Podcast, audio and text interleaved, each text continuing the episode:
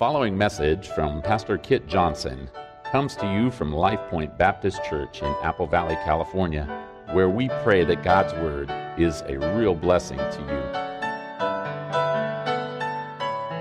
John 11 is where we're going to be uh, this morning, and uh, this is not a resurrection of Christ passage, uh, but uh, actually, last fall I was at um, uh, Dale Killian's memorial service, and the, the pastor who spoke spoke from this passage, and I just hit me like, man, I need to do this passage for Easter Sunday. It's a great passage. And uh, John chapter 11 is where we're going to be. Before we get to the passage, though, why is it that we make such a big deal of the resurrection of Jesus? You ever thought about that? I mean, not just today, but all year long, we sing constantly about the resurrection. We gather on the first day of the week every week because Jesus rose from the dead on Sunday. And of course, we have a holiday dedicated to Easter and to the resurrection of Christ. So, why do we do all of that? Well, of course, the resurrection is vital to our faith for, for a number of very important reasons. Paul said that if Jesus did not rise, we are of all men most miserable. So our faith is built on the resurrection of Christ. But have you ever considered how the death and resurrection of Christ uniquely identifies the transcendent God with humble, broken sinners like us? And God identified with us in the death and resurrection of Christ in an incredible way. And that's amazing to think about because, because our world is filled with sorrow and suffering, disease and death, evil and violence.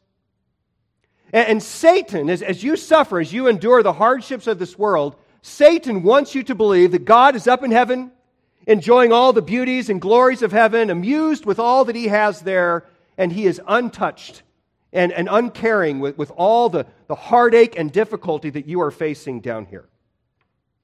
Satan wants you to think that God doesn't understand, God doesn't care, and he has no urgency to help. But the death and the resurrection of Jesus shatters that lie. Because Christ became one of us. And, and he suffered as a man, he endured all the challenges of life in this world, all the way to enduring a humiliating, abusive, horrible death on a cross. But thankfully, he didn't just enter our suffering. Jesus overpowered death and suffering by rising from the dead. So, so the resurrection of Christ answers our suffering, our sorrows in a mighty display. So maybe you came into church today and you are hurting or you're grieving. Maybe you're even struggling with anger and bitterness against God for some of the things that you have had to endure or are facing today. Well, take heart by considering the passion of Christ. Jesus cares. He is near to every heartache that we endure, and He has solved the problem. So, so today's passage tells an incredible story that, that affirms all these truths. Now, now again, G- John 11 does not tell the story of Jesus' own resurrection, but it's going to foreshadow what Christ will do on, in his own resurrection. And it also records some of Jesus' most precious words regarding the significance of his resurrection. And it displays Jesus' sympathy with our plight and his passion to resolve it. And so John 11 uh, tells a story, uh, a compelling story that, that should drive everyone to believe on Christ and rest in him. And so, so we're going to, it's a long story, it goes 46 verses, and uh, we're going to work our way through it efficiently, Lord willing. And, um, and so the first 16 verses of the story describe how Jesus waits. Let's read beginning in John 11, verse 1. It says, Now a certain man was sick Lazarus of Bethany, the village of Mary and her sister Martha. It was the Mary who anointed the Lord with anointment and wiped his feet with her hair, whose brother Lazarus was sick. So the sister sent word to him, saying, Lord, behold, he whom you love is sick. But when Jesus heard this, he said, This sickness is not to end in death, but for the glory of God, so that the Son of God may be glorified by it. Now, Jesus loved Martha and her sister and Lazarus. So when he heard that he was sick, he then stayed two days longer in the place where he was. Then after this, he said to his disciples, Let us go to Judea again. The disciples said to him, Rabbi, the Jews were just now seeking to stone you, and are you going there again? Jesus answered, Are there not 12 hours in the day? If anyone walks in the day, he does not stumble because he sees the light of this world. But if anyone walks in the night, he stumbles because the light is not in him. This he said, and after that he said to them, Our friend Lazarus has fallen asleep. But I go so that I may awaken him out of his sleep. The disciples then said to him, Lord, if he has fallen asleep, he will recover. Now Jesus had spoken of his death, but they thought that he was speaking of literal sleep. So Jesus then said to them plainly, Lazarus is dead. And I am glad for your sakes that I was not there, so that you may believe. But let us go to him. Therefore, Thomas, who is called Didymus, said to, the, said to his fellow disciples, Let us also go, so that we may die with him. So the story begins uh, by introducing us to three of Jesus' closest friends Mary, Martha, and Lazarus. And Jesus had been a frequent guest in their home in Bethany, which was only two miles away from the city of Jerusalem. And, and, and, Jesus loved these people, and they loved Jesus. In fact, the very next chapter, John 12, tells the story of how when Jesus came to visit their home just a few days later, she, uh, she broke open a, a, a, a jar of, of expensive ointment. This ointment was worth a year's wages. She broke it open she poured it out on Jesus' feet, and she wiped it into his feet with her hair. This family loved our Lord. But, but they're facing a terrible crisis because Lazarus is severely ill and he is moving towards death. And so their home is filled with sorrow and worry and the scent of death. And, and but, but Mary and Martha believe that, that Jesus can heal their brother. They're confident of that. But, but the problem is, is that Jesus, is that they live in Bethany, which is only two miles from Jerusalem. And, and, and the last time Jesus came to Jerusalem, things didn't go so well. I mean, look back at, at chapter 10 and, and verses 30 and 31. Jesus is speaking to the Jews here, and he says, I and my Father are one. That's a huge claim. And what is it? Verse 31 says, The Jews picked up stones again to stone him. And then verse 39 says, Therefore they were seeking again to seize him, and he eluded their grasp. And he went away again beyond the Jordan to the place where John was first baptizing, and he was staying there. So, so imagine this. And Jesus claims that he is equal with the Father, and the, and the mob, a mob develops. They're, they're inspired, they're, they're angry, they're hateful, and they pick up stones and they're going to kill Jesus on the spot. They're not going to worry about a trial, they're not going to worry about any sort of justice. They are going to kill him right now. I mean, talk about a scary scene. But thankfully, Jesus eludes their grasp and, and, he, flees, and he flees east uh, across the Jordan River to a place where he is safe. So, so, so, probably at the time where this story takes place, Jesus is about 100 miles away on the other side of the Jordan River. But Mary and Martha, they need Jesus now. And so they send a simple message to their Lord Lord, behold, he whom you love is sick. Now, have you ever received a message like that? If someone you love, someone you care for, is dying or terribly ill, and, and your heart just sinks. And, initially, in your, your normal, normal reaction in that situation is you want to go to them right away. You want to help right now as fast as you can, especially if you've got power to do something like Jesus did. So, so imagine when, when Jesus and the disciples hear this news. I mean, they all love Mary and Martha and Lazarus, and so their heart sinks. And, and you can imagine that probably a couple disciples jumped to their feet and said, We got to go. We got to help our friends out. But a couple others are, are like, No, wait a second. We can't go back there. They just tried to kill us. And if we go back to Judea, they're going to kill us for sure. There's no way we're going back to Judea. And so there's this fight maybe taking place. And then Jesus calmly replies in verse 4. He says, This sickness is not to end in death, but for the glory of God, so that the Son of God may be glorified by it. That's an incredible statement. And then Jesus doesn't do anything for two days. He just sits still. He doesn't move. Now, the messenger, he had to be shocked. He traveled 100 miles to get Jesus and to get him back as quickly as possible. And think about Mary and Martha back in Bethany. I mean, they don't have cell phones, there's no texting taking place, there's no calls. So they're just sitting, where's Jesus? Where's Jesus? Where's Jesus? He's gonna, it's been, it's been long enough. He should be back by now. And he didn't come. And two days is a long time when someone is dying. And so, verse 4 so, so why did he wait? Well, well, verse 4 is very important to the purpose of the story. That, that Jesus says that he is going to use this event to glorify himself and to glorify the Father. And so, now how is that? Well, specifically, because by, by the time Jesus raises Lazarus from the dead, he will have been dead for four days. And that makes this by far the most dramatic resurrection story that is told in the Bible. So, so there, have been, there are several other stories in the Bible of people being raised from the dead. Both the Old Testament and as well Jesus had raised a couple others in the New Testament. But all of those happened almost immediately after the person had died. But, but four days is a long time for a body to decay. If you've ever found a dead animal that's been dead for four days, you know, they don't look so good.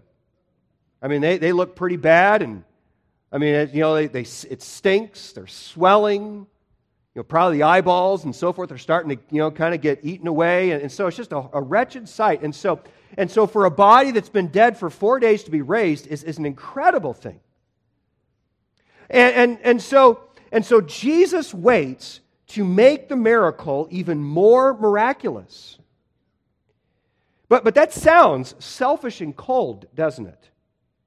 I mean, how could Jesus prolong Mary and Martha's suffering for that long? I mean, those are miserable days for these ladies. Just so that he can glorify himself and glorify his Father? Well, well verse 5 really helps, and, and it sounds so cold that, that John actually feels the need to, to remind us that Jesus really did love these people, even though he waited. And, so he is not relishing their pain, he cares about them and wants what's best for them. And as well, we, we have to remember that the greatest good that any of us can ever know is the glory of God. So, yes, I mean, it was hard for these ladies. But, but we need to know God far more than we need to be comfortable, healthy, or even physically alive. Now, that bucks against our instinct, right?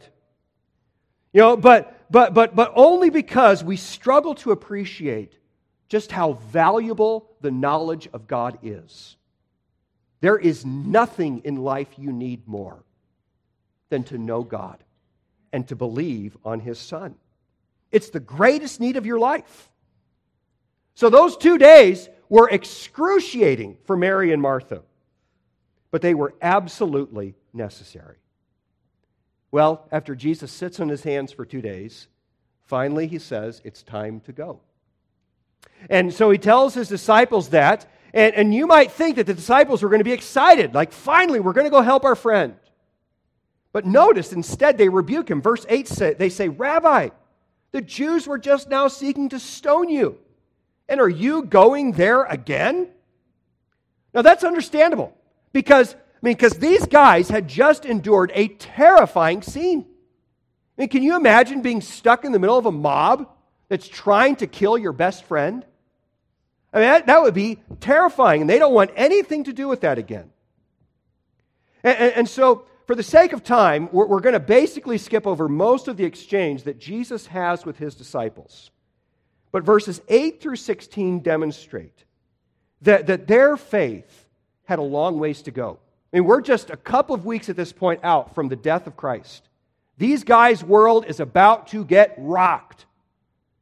And Jesus understands that they've got a long ways to go in their understanding of who Jesus is and their faith in Jesus. And as well, they didn't appreciate the need to work urgently while there was time. So they were not ready for Jesus to die. And they needed this miracle just as much as anyone else did. And so notice Jesus' blunt and compassionate words in verses 14 and 15. He says, Lazarus is dead. And I am glad for your sakes that I was not there, so that you may believe. But let us go to him. Now, now he's not saying there that they didn't have any faith at all. They believed, but their faith needed to grow. And so Jesus knows exactly what he is doing, and love drives every step of the story. So, so the incredible resurrection that is coming is about a whole lot more than one man's physical life. No, Jesus is going to glorify himself so that the disciples and many other people will believe on Jesus. That's the goal. And maybe there's someone here that God wants you to believe on Jesus for the very first time. Maybe you're not sure about who this Jesus is, and maybe you're not sure if he really was the Son of God or if he can really save.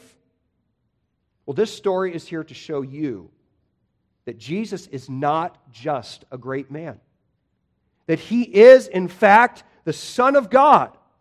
And God wants to glorify him in your heart so that you believe on him for salvation. So I hope you'll pay attention to what's coming.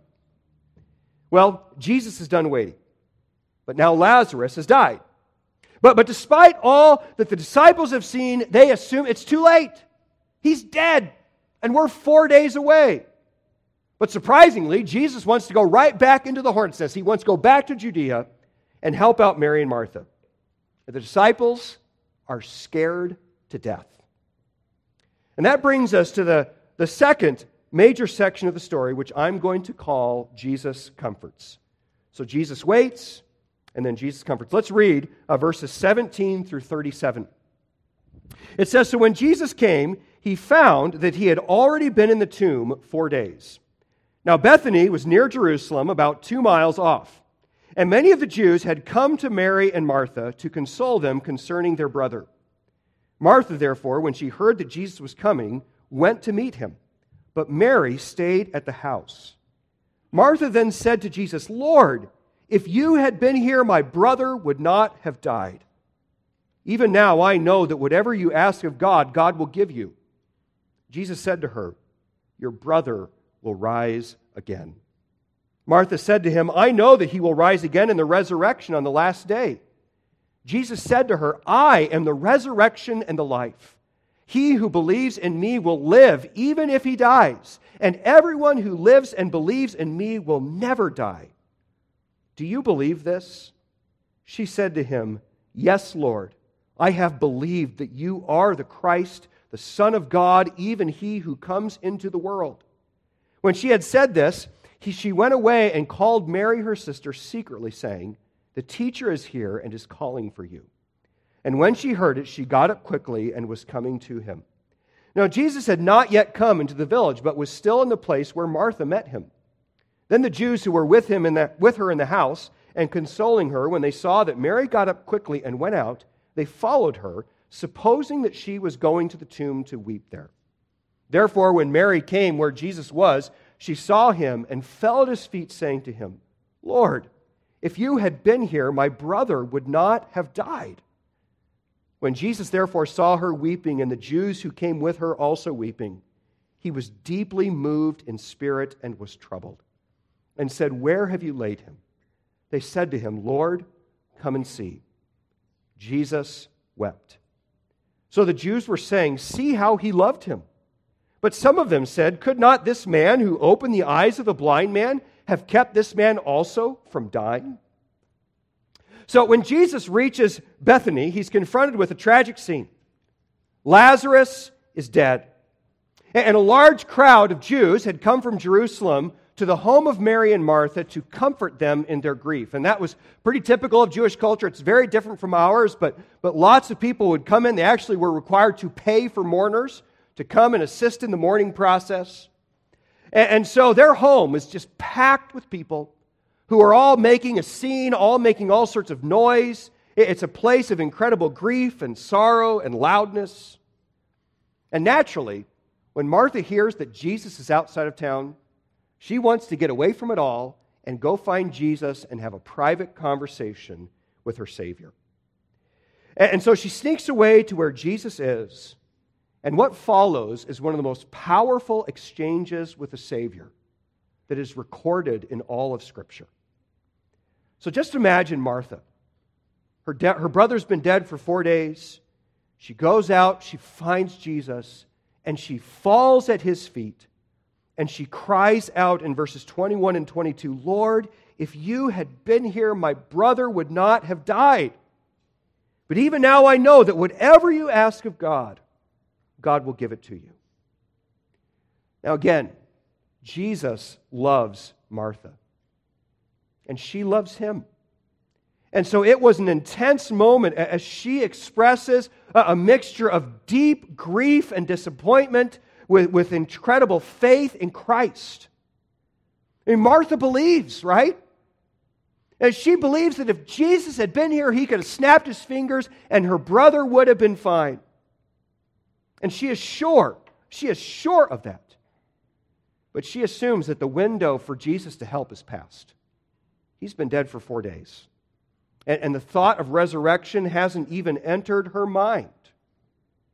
And so, but, but even though Martha's heart is breaking, she trusts that the Savior is good and he will accomplish his purpose. She has great faith. And so Jesus looks at her with great compassion and he assures her Martha, your brother will rise again. Now, now that's an incredible statement. What an incredible assurance coming from Lazarus' creator. And for all of us who are missing a loved one who has gone to be with the Lord, that, that Lazarus' death is no match for Jesus. That all who are in Christ will rise again. And Martha believes. And so she says to Jesus in verse 24, I know that he will rise again in the resurrection at the last day.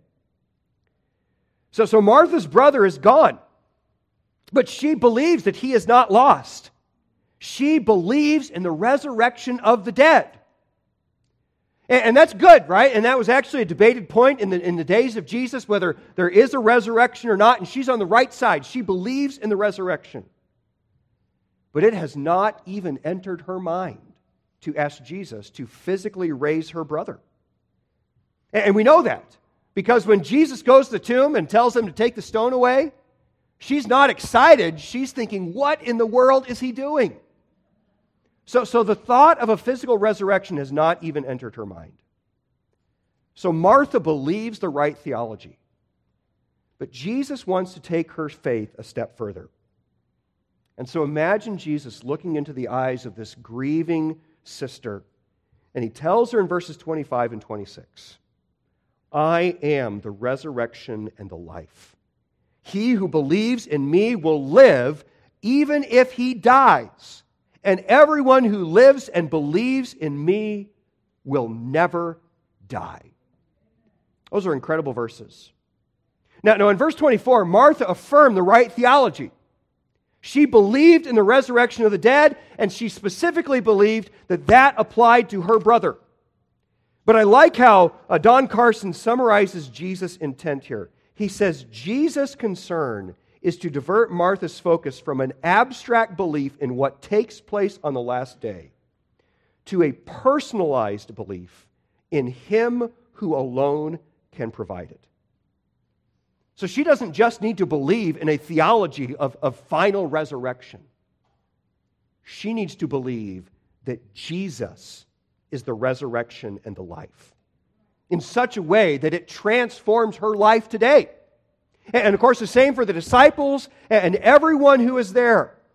So she needs that transforming faith that we've been talking about this year as a church. Now, I do want to clarify that while Jesus intends to physically raise Lazarus, verses 25 and 26 are primarily focused uh, on the final resurrection. Jesus is saying, I will raise all who are in me. And so these verses are incredibly comforting when we lose a Christian loved one. I mean, it hurts when you lose someone you love, and it is, and you miss them terribly. I know that some of you are enduring that grief right now. We've had several church members pass away recently, and, and even if it's not recent, you know, a day like today can, can bring up those thoughts, and you miss those people that you love. And, and, and so, and so the verse, these verses are, are so encouraging because Jesus says he is the resurrection and the life, and death will not win the final victory for all who are in Christ. What's he say? He says, We will live even if we die. And in the true sense, he says, those in Christ will never die. What an assurance. And why is that? Well, it's because Jesus is the resurrection and the life. And that's because only a few days after this story, maybe a couple of weeks after this, you know, Jesus is going to die himself and he is going to rise from the dead. And, so Jesus accomplishes the most dramatic resurrection ever, and he is going to change the course of history in the process. 1 Corinthians 15, verses 20 through 22 say, Christ has been raised from the dead, the first fruits of those who are asleep. For since by a man, speaking of Adam, came death, by a man came also the resurrection of the dead. For as in Adam all die, so in Christ all will be made alive. So Jesus conquered death. He conquered death and he offers life to all who believe. Jesus is the resurrection and the life. Absolutely. And so, Christian, we have no need to fear the grave. Because even if we die, we will live. And in the true sense, we will never die. And then Jesus asks Martha a very pointed question. Imagine Jesus looking at her and saying, Martha, do you believe this? And Jesus is asking everyone in here the very same question Do you believe that Jesus is the resurrection of the life? He's not asking if you're a religious person. He's not asking if you're a person of faith. He's not asking if you believe in the afterlife or if you identify yourself as a Christian. No, he's asking you do you believe that Jesus is the resurrection and the life? Do you believe that? And will you put your faith wholly and completely in him as the only Savior? Well, Martha responds with a wonderful confession. She says in verse 27 Yes, Lord, I have believed that you are the Christ, the Son of God, even he who comes into the world. And that's a great confession. In fact, it fits perfectly with the purpose of this entire Gospel of John. And I hope you can say that with her that you believe that Jesus is more than a man, that he is the promised Messiah, he is the Son of God, and you believe that He has come to provide salvation. And believing that is the most important decision you will ever make. You know, again, John tells us a couple chapters later in, in John chapter 20, verse 31, that he wrote this whole book of John that you might believe that Jesus is the Christ and that believing you would have life in his name. That is the most important decision in all the world. And John is written to inspire that kind of faith in you. You are to read this book not to hear a cool story, but to see Jesus as he is and to repent of your sins and believe on him. Well, Martha makes a great confession, but she's still grieving, and she has no idea what is coming. And so she runs home and, and, and finds her sister Mary and whispers in her ear, Hey, Mary, Jesus is outside town. Why don't you sneak away as well and have a little conversation with Jesus? And so, and so she's hoping that she can also have a private conversation with Jesus. And, and so, but when Mary takes off, unfortunately, maybe she's not quite as, as sneaky as Martha. And so the crowd notices that, that Mary is leaving and they begin following her, assuming that she is going out to the tomb. And so Mary takes off, and the crowd is following her. And they probably were making quite a scene. Again, this is you know, kind of foreign to our context, but in Eastern cultures, when, when they grieve like this, there, there's all sorts of drama and noise, and they make quite a scene. And so all these people are, are making their noise, they're, they're chasing after Mary. But Mary runs ahead weeping. And finally, she reaches Jesus herself, and she also falls at Jesus' feet. And she makes the same confession as her sister Lord, if you had been here, my brother would not have died. But unfortunately, Jesus can't have a private conversation with Mary like he did with Martha because this crowd is everywhere.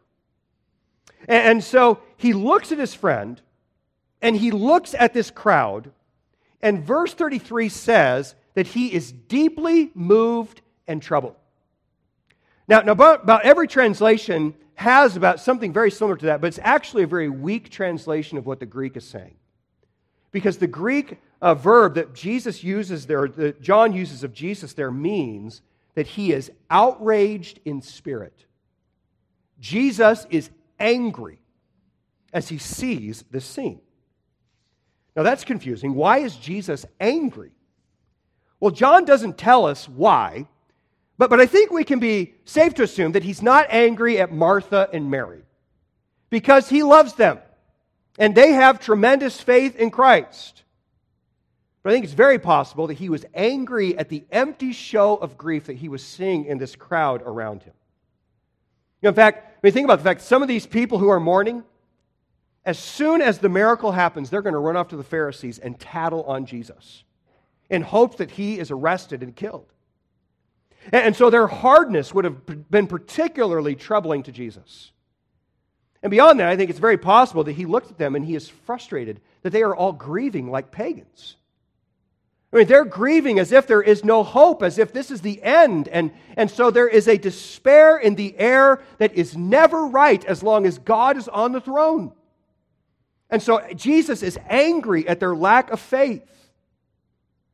So, yes, Sometimes we grieve, sometimes we hurt. But we always have to remember that Jesus is the resurrection and the life. He is always on the throne, even in our weakest moments. So Jesus is sympathetic to our sorrows, but, but despair is never okay because Jesus is sovereign. And we have to keep the faith at all times. And I believe that Jesus is also probably indignant at just the general effects of sin and the curse. You know, Jesus thinking about the death of his friend, and he's looking at how sin has, has destroyed creation. And he is thinking, this is not how I made the world to be. Jesus created a good world, but sin had destroyed what he had made. And, and, and so what an incredible reminder this is that, that our God is not distant from human sorrow and suffering. Jesus became a man, he came near. And, and he came so near to his creation that he built close friendships with individuals. And he grieved the death of a friend. I mean, that's, that is incredible to think about. That transcendent God would have an experience like that. But Jesus didn't just grieve that day, did he? He did something about it, and so he asked where the tomb is, and the crowd leads him to the place. And, then verse 35 makes an incredible statement. It says, Jesus wept. Now, all the Awana kids are out of here, but, but if you're an Awana kid, that's, that's your favorite memory verse, right? Jesus wept. I, I got that one. I remember loving that memory verse as a kid, and I could get, get my star for that one every time. So we like it because it's short and it's easy to memorize, but it's also an incredible testimony that John clearly wants to emphasize in how he tells the story. He wants us to know that Jesus wept. And, this verb, the verb that's used here, doesn't picture the uncontrolled grief of the crowds. It's not the word for anger that's used in verse 33. No, this is the quiet tears of grief. And so Jesus felt the sorrow that sin had created. He truly became one of us. Isaiah 53 prophesied some 700 years before Jesus' life that he would become a man of sorrows and acquainted with grief. So, what a powerful picture of the nearness of our Savior. He understands, He cares, and He sympathizes with all of our sorrows. And so you can run to Him with every grief and know that He cares. But thankfully, Jesus is a whole lot more than just a shoulder to cry on. And, so he is, uh, he is the answer to it. And, and so we've come to the third section of the story, which I'm going to call Jesus wins. So Jesus waits, Jesus comforts, and now Jesus wins. Let's read verses 38 through 46. It says So Jesus, again, being deeply moved within, came to the tomb. Now it was a cave, and a stone was lying against it. Jesus said, Remove the stone. Martha, the sister of the deceased, said to him, Lord, by this time there will be a stench, for he has been dead four days. Jesus said to her, Did not I say to you that if you believe, you will see the glory of God? So they removed the stone. Then Jesus raised his eyes and said, Father, I thank you that you have heard me. I knew that you have always that you always hear me, but because of the people standing around, I said it so that they may believe that you sent me. When he had said these things, he cried out with a loud voice, Lazarus, come forth.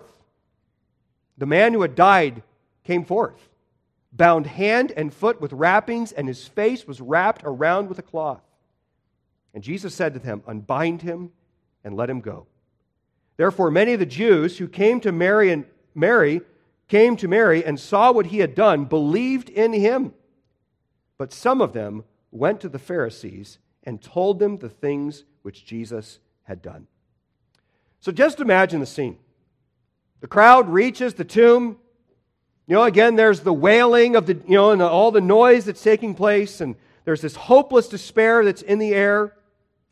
And, and, and once again, verse 38 says that Jesus is angry. He is frustrated at, at the despair that, that's overwhelming the situation and he is determined that he's going to do something about it. And then he gives a very surprising command that, that I've never heard anyone give when they come to a tomb. He says, Remove the stone. Now, Martha does not know what to think.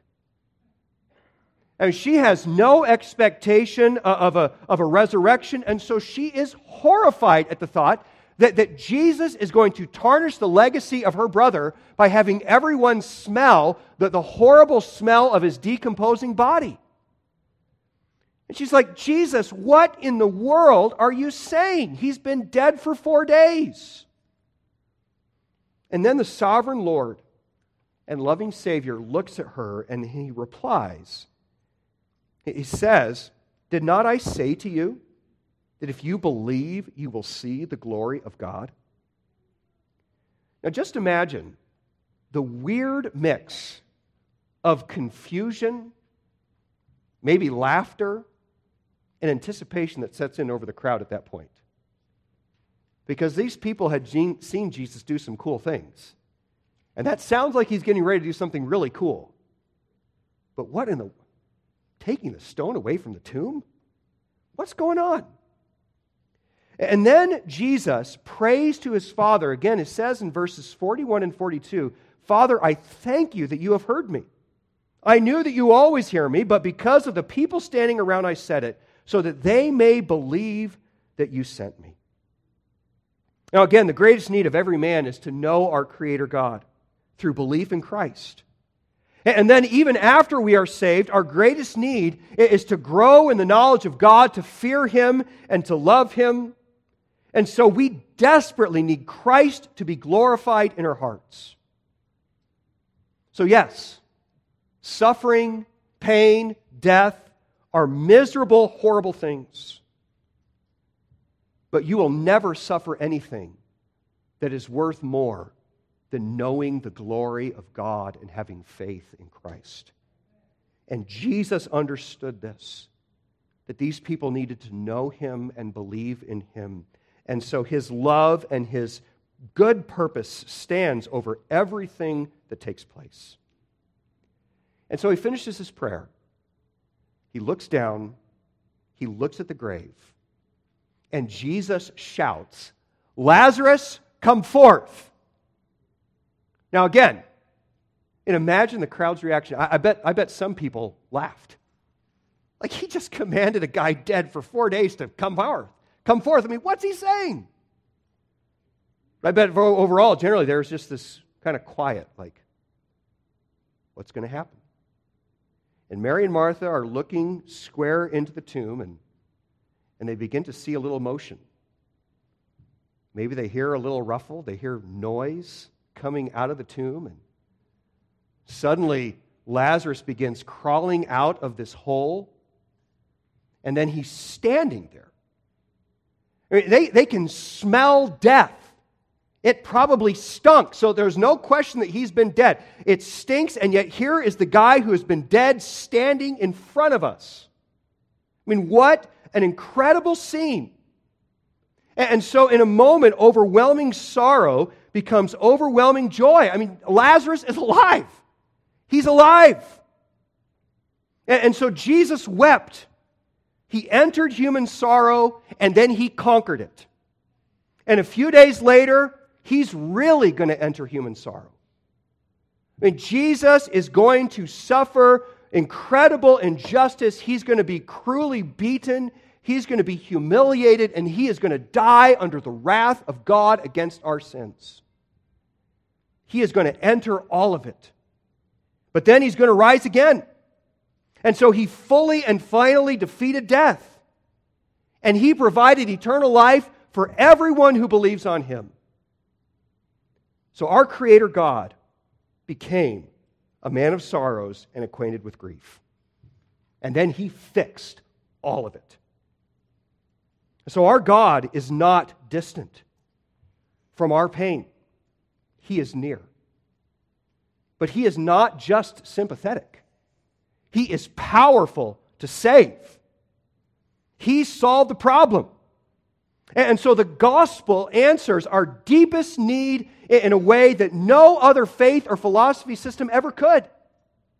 I mean, find me a religion that, that solves the human plight better than the death and resurrection of Jesus. You won't find one. Jesus solved the problem. He became one of us, He endured our pain, and He fixed it. Well, return to the story. Notice how the crowd responds. Verses 45 and 46 say Many of the Jews came, who came to Mary and saw what he had done believed in him. But some of them went to the Pharisees and told them the things which Jesus had done. Now, this miracle is undeniable. Undeniable. I mean, this guy had been dead for four days and he rose again. And so the text tells us that many believed.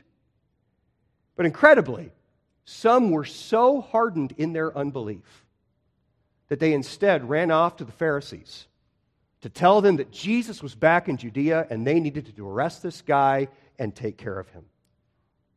And that's, that's incredible, isn't it?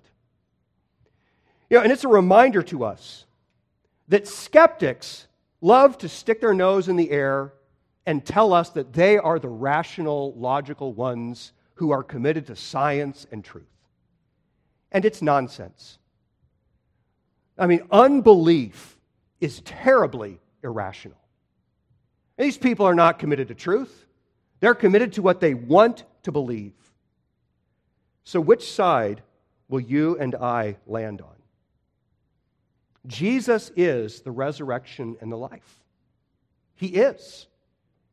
So, will you refuse what you know to be true? You know it's true. You can see all around you the glory of God, and, and you can see in His Word who Jesus is. He is the Son of God. Or will you believe that Jesus is the Christ? He is the Son of God, and that there is life available in His name. And if you've never believed on Christ, right there in your seat, you can, you can just cry out to God and say, Jesus, I believe that you are the Lord. You are my Creator. And I have sinned against your will. But I want to believe on Christ. I believe that He died for my sins. I believe that He can save me, and I want Christ to be my Savior.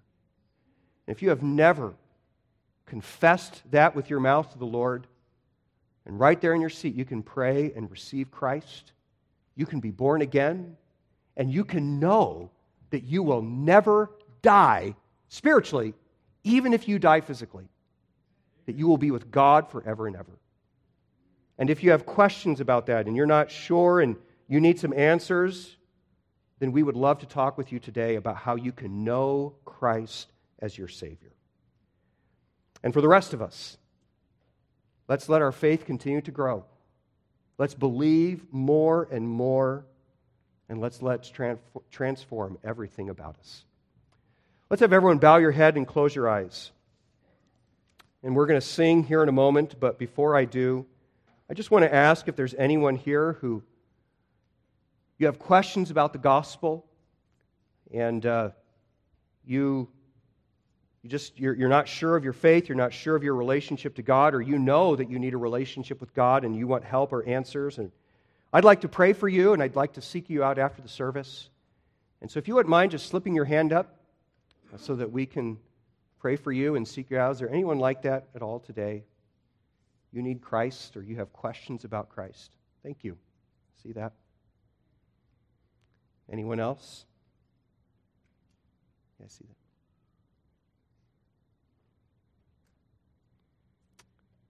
All right. Lord, we thank you so much that Jesus is the resurrection and the life. Thank you for the hope of the gospel. And, oh Lord, I pray that every one of us would leave today with a certainty that we believe and that we are ready to meet the Lord. And God, I pray that your Spirit would um, continue to work, Lord, as we, sang, as we sung earlier, that the Spirit would clothe faith with certainty and cause us to believe more and more every day. Thank you for Jesus. Thank you for his resurrection and the hope that we have in him.